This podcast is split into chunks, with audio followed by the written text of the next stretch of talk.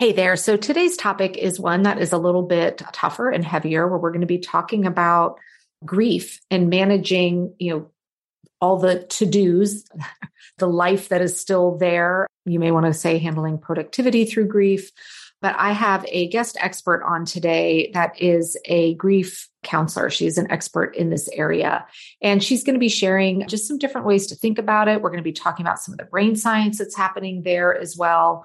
So, if this is something you have struggled with in the past, or maybe you're currently in a stage of life where you are working through some really tough grief as well, I am very honored to be able to introduce you to our guest here today. Welcome to the Work Life Harmony Podcast. I'm your host, Megan Sumrell. I'm the creator of the Top Program and Top Planner, teaching all things time management, organization, and productivity for women. I'm also a mom and wife, and just like you, I'm juggling hashtag all the things while running multiple businesses and a family. Guess what? You don't have to feel constantly overwhelmed, exhausted, and stressed out. There is another way. When you have the right systems and tools to plan and manage your time, you can live a life of harmony. This is your show to learn from me and other amazing women how to master your time, planning, and organization to skyrocket your productivity so you can have work life harmony. If you're ready to stop feeling overwhelmed, this is the show for you. And if you're new here, I'd love to get you started with my work life harmony assessment. All you have to do is DM me on Instagram at Megan Sumrell with the word harmony, and my team will send it right over.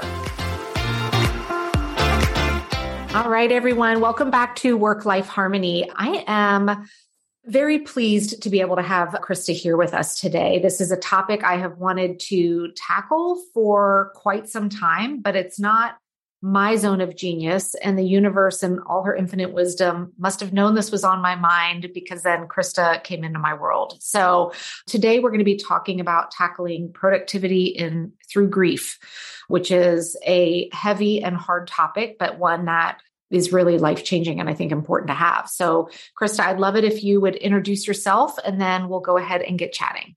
You bet. Yeah, my name is Krista St. Germain, as you said, and I'm a master certified life coach and a widow. And I host a podcast called the Widowed Mom Podcast. Obviously, I'm a mom as well. I have two kids, they're 19 and 15 now. And I really never intended to be a grief coach or even a life coach, to be honest. I just found myself in a point where I was 40. My husband died, was killed in a car accident trying to change the tire on my car. We were coming back from a trip and I had a flat tire and I pulled over and he had driven separately. He pulled up behind me and kind of gave me one of those, oh, I don't, you know, I don't want to call AAA. I don't want to wait. I just want to, let's just get the tire changed. Let's just get it done. And so I was standing on the side of the road texting my daughter, who was 12 at the time. She's 19 now. And I was telling her that we were going to be late. And a driver who, and it was daylight, it was like 5:30 on a Sunday, but daylight. Driver did not see our hazard lights, did not brake, nothing, just crashed right into the back of Hugo's car. And he got trapped between his car and my car. And we later found out the driver had meth and alcohol in his system. So, you know, it wasn't really about our hazard lights. But I went from just a huge high, like really truly believing my life was exactly how it was supposed to be. And my best days were in front of me. He was my second marriage. And so it was just kind of like, you know, the redemption story that amazing relationships are possible after the first one went down in flames. And then just like instantly, it was just ripped from me, right? It was like ripped. And at 40, when you look around for resources about being a widow, you don't really find much, or at least I didn't at that Not time. For that age group, I'm sure. Oh my gosh. Yeah. No, everybody. And what you find online is like, I'm 10 years out and I'm still crying every day. And, you know, I just didn't want that to be me, but I also didn't know exactly what to do. And I just kind of happened to stumble into a life coaching program. And it wasn't even grief specific but it was someone whose podcast I had followed and she launched this program and I decided to join it. And I joined it right at that point where I was back to functioning. I call it a grief plateau now, where I'd gone to therapy, great therapist, got back to the place where everybody was telling me how strong I looked and how great I was doing. I understand why they said that, but on the inside, I did not feel strong or great. I felt empty and hollow and like really kind of worried that it was possibly true that my best days were behind me and that I should just be grateful for what I had and it was never really going to be good again. And so, fortunately, the right person came to me at the right time and helped me learn how to relate differently to my thinking and relate differently to my emotions and really change things for myself and create something that I genuinely wanted in the future instead of kind of resigning myself to what I thought was this like new normal widow experience. Mm-hmm. And so when I figured that out, I decided, okay, other people need to know this. Like I don't want other, I don't want other women to have the same frustrating Google search that I had. And so I decided to become a coach and then a master coach. And here we are, right? So six years mm-hmm. later. And it's such an important service because I think outside of you know, looking to a therapist or counselor, it's kind of like, well, what else after that other than a support group or that? Because then what do I do when I'm alone with my thoughts? yeah, and at a certain not, point, if you there. don't know how to change your thoughts and you don't know you're separate from your thoughts, which it took me a while to figure out, then when you're alone with your thoughts, all you're really doing is recycling the same old thoughts that are creating the same old experience and not really, you know, moving the needle in the direction that you want to move it. So yeah, I'm so glad that somebody taught me how to actually think differently about myself and my life. Now, I know you say that there are two things, right, that we're avoiding basically when we're in that state of grief. Can you share what those are? Yeah, I mean, we don't know that we're doing it, but I think for the most part, we're avoiding feelings, right? We're avoiding, you know, we're humans, we're driven by emotion. We weren't taught how to allow feelings. We were socialized to believe they're problems. Most of us had, you know, role models not that our parents intended to do us any harm, but who told us, you know, if you're going to cry, I'll give you something to cry about, right? if, you know, like we were told to kind of hide our emotions or fake them. And so it's no wonder that we avoid them. We avoid allowing them because we don't really have the skills to do that, right? And then, of course, knowing that thoughts cause feelings, by avoiding our emotions, we're also avoiding looking at our thinking, which is the source of how we're feeling right? Who, if you're feeling terrible, who wants to look at the thoughts that feel so terrible, especially when you don't know that they're optional? Right. Like I didn't want to acknowledge it. It took me so long to even acknowledge out loud that I had the thought my best days were probably behind me. Like I didn't even mm. want to look at it because it was like, if I look at it, it's going to be true and I can't look at it. But really, only when you look at it can you get some leverage over it. And can you right. decide that you're not going to listen to that anymore? Right. Mm. So, for folks that have gone through or are currently going through a stage, I mean, I think when you have a true, I mean, profound grief with a level of a loss like what you experienced, obviously, you know, the conversation here today isn't the very next day you should just pick yourself up. I mean, good grief. No, I just, I just want to kind of level set that. I don't want yeah. anyone out there thinking like, hang on, we need time, right? But there is a point at which we at least I know for me in my life, it's kind of the okay, time has passed. I need to start trying to get into whatever my new normal is or getting back to doing the things that I put off while I was having that initial grieving. And it is so hard. No kidding. so, what are those things that we can do as we are working through real grief to start to re enter the world, to re enter life, and to I mean, I almost hate to use the word productivity because I feel like it's being bastardized mm-hmm. all over the place, but to get back to doing the things that either need to or want to get done. Yeah.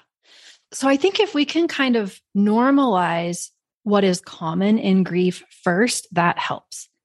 Because we unfortunately do live in a culture that doesn't really talk about grief very much. And there are a lot of grief myths that are prevalent that kind of you know, can really challenge our experience. So something as simple as, you know, the five stages of grief, right? Most people are familiar with the five stages of grief, but that's the only grief theory they've ever heard of. Right? Like, can you name any other ones? Nope. no. Okay. Nobody can. Very few people can, unless you're like weird like me and, and, you know, are fascinated by grief. But there are just as many grief theories as there are about productivity mm. right? Like mm. there are lots of grief theories, and the five stages of grief is just one that caught on. So if we can roll back a little bit and go, wait a minute, you know, something like the five stages, what I think I know about grief might not be what's actually grief, then I can stop trying to force a square peg into a round hole. right? Because this is what I see a lot of times where because we don't know that all emotions are okay in grief, because we don't know that it's linear, it's not linear, right? Because we think that it has an end point that we're supposed to reach or a process that if we follow it, we will get to the end of it. All of these things, because we don't know them, set us down the wrong path, right? So all emotions really are okay. Grief is as unique as your fingerprint right? Mm-hmm. Your grief experience will be so different than mine. And your grief experience with one person will be so different from your grief experience with another person or a non death loss. It's not right. just death that we're talking about yeah. when we're talking about grief, right? So if we can just acknowledge that it isn't supposed to be a particular way, however it is, is okay. However we feel is okay. We aren't supposed to be angry or a certain amount of angry. We don't even have to be angry. Right. We can actually have joy when we're grieving. That's not wrong either. But how many mm-hmm. times do I see women shame themselves for right. feeling happy, right? When their spouse died. And there's no timeline. There's nowhere you're supposed to be. If you've thought, well, I'm supposed to give it a certain amount of time, or there's a certain, I'm not supposed to make any big decisions, or at one year, something magical is going to happen. And all I have to do is survive the first year. None of that is useful. So it's however you feel is okay. We don't have anywhere we're trying to get. Our job is just to support ourselves as we feel the way that we feel. And the other thing I think that is so unknown, and I don't want to dive into it a ton here, but is what's happening in the brain when we're grieving. There really is, it's not that time in and of itself heals, but time really does need to pass so that the brain can do what it needs to do, right? Mm. So that the mm. brain can gather new data and adjust to what has happened. It's very normal in grief to kind of question your sanity to have moments where you know that that person died or that that thing happened intellectually, but yet you're responding as though they're on a business trip or they're going to you can pick up the phone and right. text them, right? The garage door opens and you think it's them, but you know it's not. You can start to feel a little bit crazy if you don't know that that's normal. That's the dissonant state that your brain is in. It needs to relearn. It needs to have enough exposures to understand that in the middle of the night when you go for the pillow, they're not there. Right. Well, it's because your brain has all that historical data that it's pulling from. So you need to have 100%. that time to have new data come in. Yes, yes, yeah. yes. And yeah. also, though, we also don't want to just kind of grip our way through and wait for time to pass and let that be all that we do. I think it can be a nice. I love the dual process theory of grief. I'll tell you about that one just real quick. So, the dual process theory of grief is the idea that there are kind of two containers of activities while you're grieving. One is intentionally thinking about the loss. It's grief related activities. So it's allowing feelings, it's thinking about the loss, it's, you know, loss related stuff, loss oriented activities. The other container of activities would be called restorative, restoration activities, activities unrelated to the grief. Okay. And sometimes people fall into the trap of thinking, well, I either need to be in one camp fully or the other containers. I either need to think about my grief the, all the time. And if I'm not, I'm doing something wrong. Or I need to completely distract myself from my grief. Mm.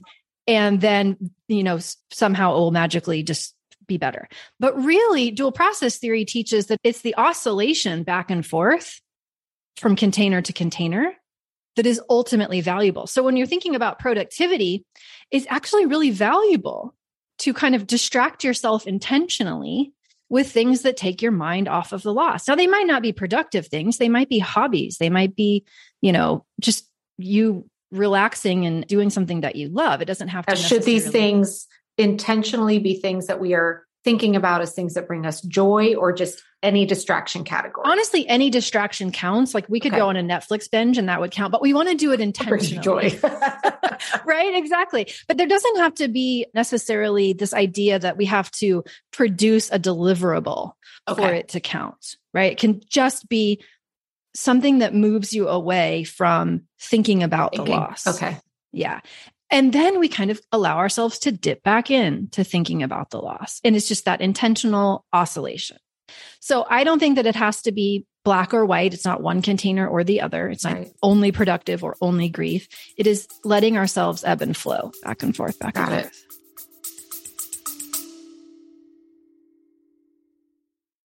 Are you so overwhelmed that you aren't even sure where to start? Guess what? You're not alone. In fact, still happens to me sometimes. And that's exactly why I created my three step ditch the overwhelm process. And I use it anytime my list of things to do starts to paralyze me. I've shared this process with over 10,000 women. And if you need help getting out of overwhelm and back into action on the things that matter most, you can grab it too. All you have to do is DM me the word amen over on Instagram at Megan Sumrell, and my team will send it right over.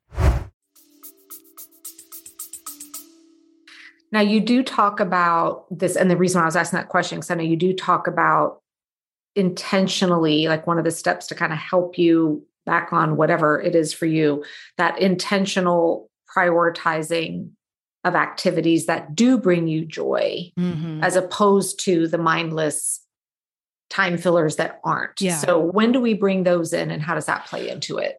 In my mind, and this is how I try to plan my life, grief or not, because we're not socialized to prioritize joy. Like we're socialized right. to prioritize or ourselves or ourselves, right? We're socialized to prioritize producing and delivering and, you know, other people. And so I think it is wise, grief or not, to, as you plan your week, put the joy first, right? Put the downtime first.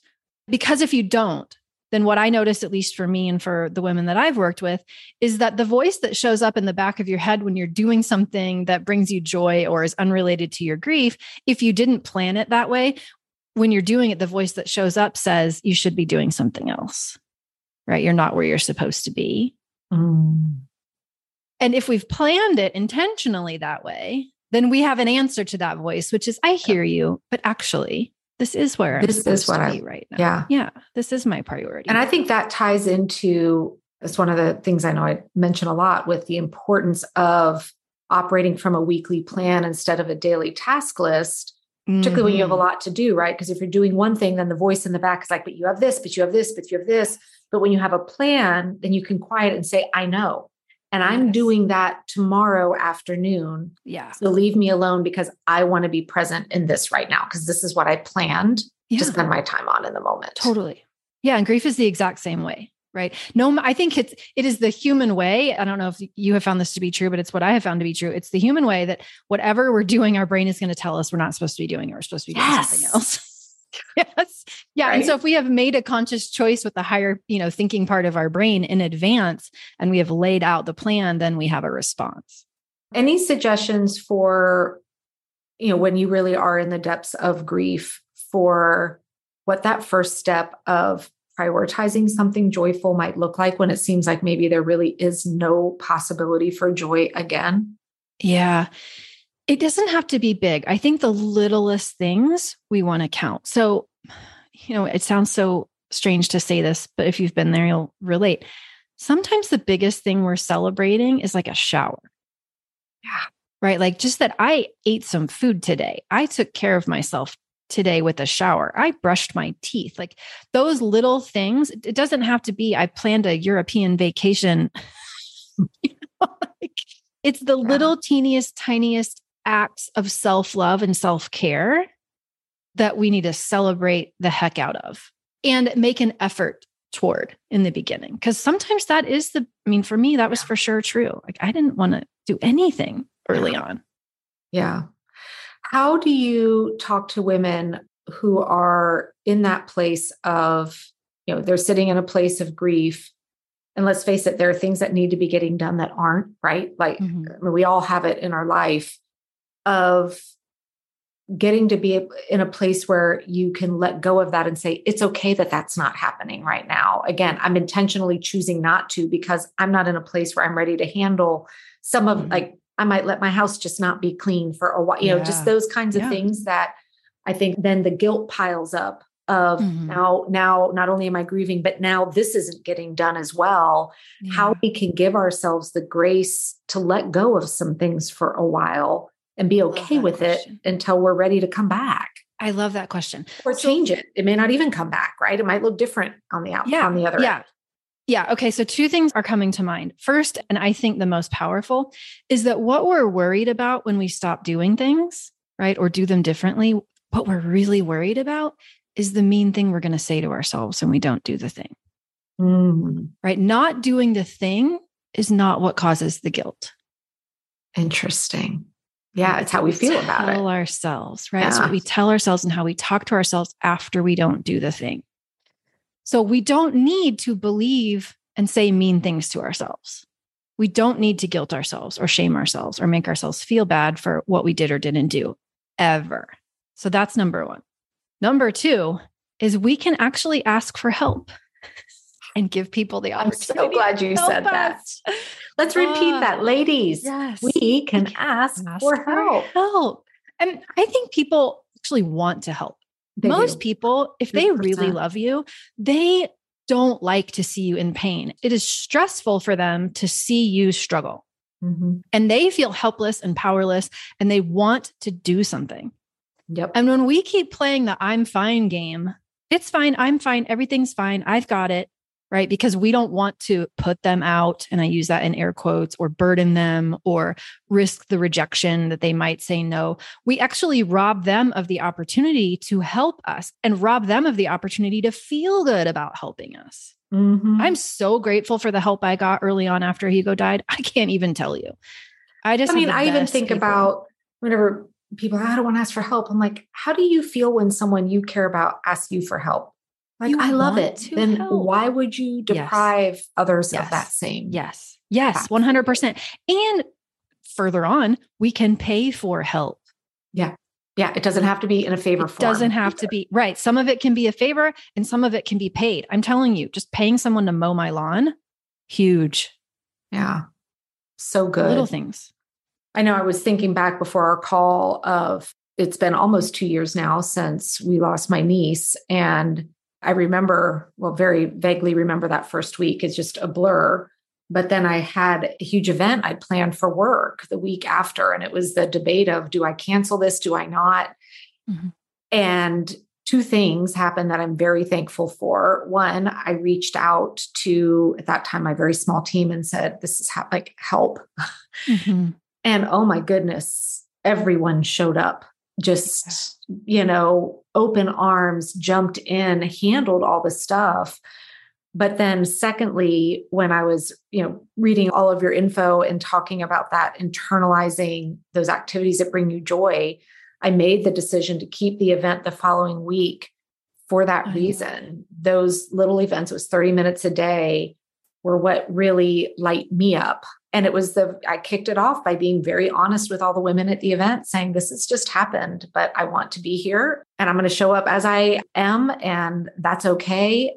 But I feel like those two things, the asking for help and then just having that little drop of joy every day, mm-hmm. made a big difference early on. And I mean, it's still a journey. And I wish I'd known you back then. I think there would have been an opportunity to have learned things a little bit sooner than I had. But I also let a lot of things go for a Mhm. while, like a while. And it was okay. Yeah. Yeah. And it isn't the way that I think about it is that it's not that there are things we should or shouldn't do.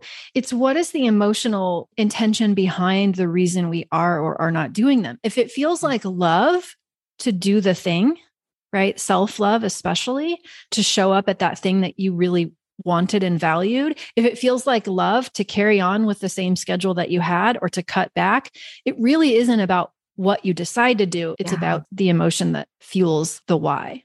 Oh, I think that's a- such a beautiful way of looking at it because it's going to look different for everybody, Yes. right? Someone's life might look like it hasn't changed, someone else is different, but it's because of again, when I when I'm looking back at all the things I let go of, they were things that in that space would have felt heavy and hard. Mhm, mhm. And I held on to the things that brought me joy and felt like I was loving Yeah. myself and others. Oh, that's such a great differentiator. Krista, where is the best place for people to be able to connect with you, work with you, etc.? Yeah. So I assume everyone's loves podcast or they wouldn't be hearing Absolutely. us right now. yeah. So the Widowed Mom podcast is my podcast. Obviously, it's a little specific, but I hear from people all the time that it's really valuable, even if they aren't a widow or a mom. They want, if you want to learn more about grief, if you want to learn more about post traumatic growth, maybe you want to support someone who is grieving, then the podcast is a great place to do that. And then coaching with Krista is, you know, where people can find all the other stuff, right? All the social Yeah, links. and we'll have links in the show notes. And it is Krista with a K. So Yes. just make sure everybody knows that as well. Yeah. Oh, and um, I do have a quiz if anybody would like to take it if because there are a lot of episodes of the podcast that exist and it can be a little overwhelming. So coachingwithkrista.com forward slash grief support will take you to a podcast quiz Oh, if oh, you've got grief right now in your life, right, you can take right. that quiz and then you'll get an email that gives you the episodes that would be most beneficial for you to start. With. Oh, that's fantastic. We'll make sure that we link that as well so folks can go find that. I know we have some listeners already that I can think of near and dear to my heart that I know will get a lot of value out of that. So thank you again for your time today. It's been a pleasure, pleasure having you here. Thanks so much, Megan. Getting on top of all things time management, organization, and productivity doesn't have to stop just because this episode is over. If you want one tap access to all of my training and current top podcasts, go to the App Store or Google Play and download the Pink Bee app. It's one word, the Pink Bee. It is jam packed with simple yet powerful tips and strategies to get you out of overwhelm and into harmony. And if you have a question you want me to cover on a future episode, go to iTunes and ask your question in the podcast review section. And while you're there, don't forget to leave a five star review.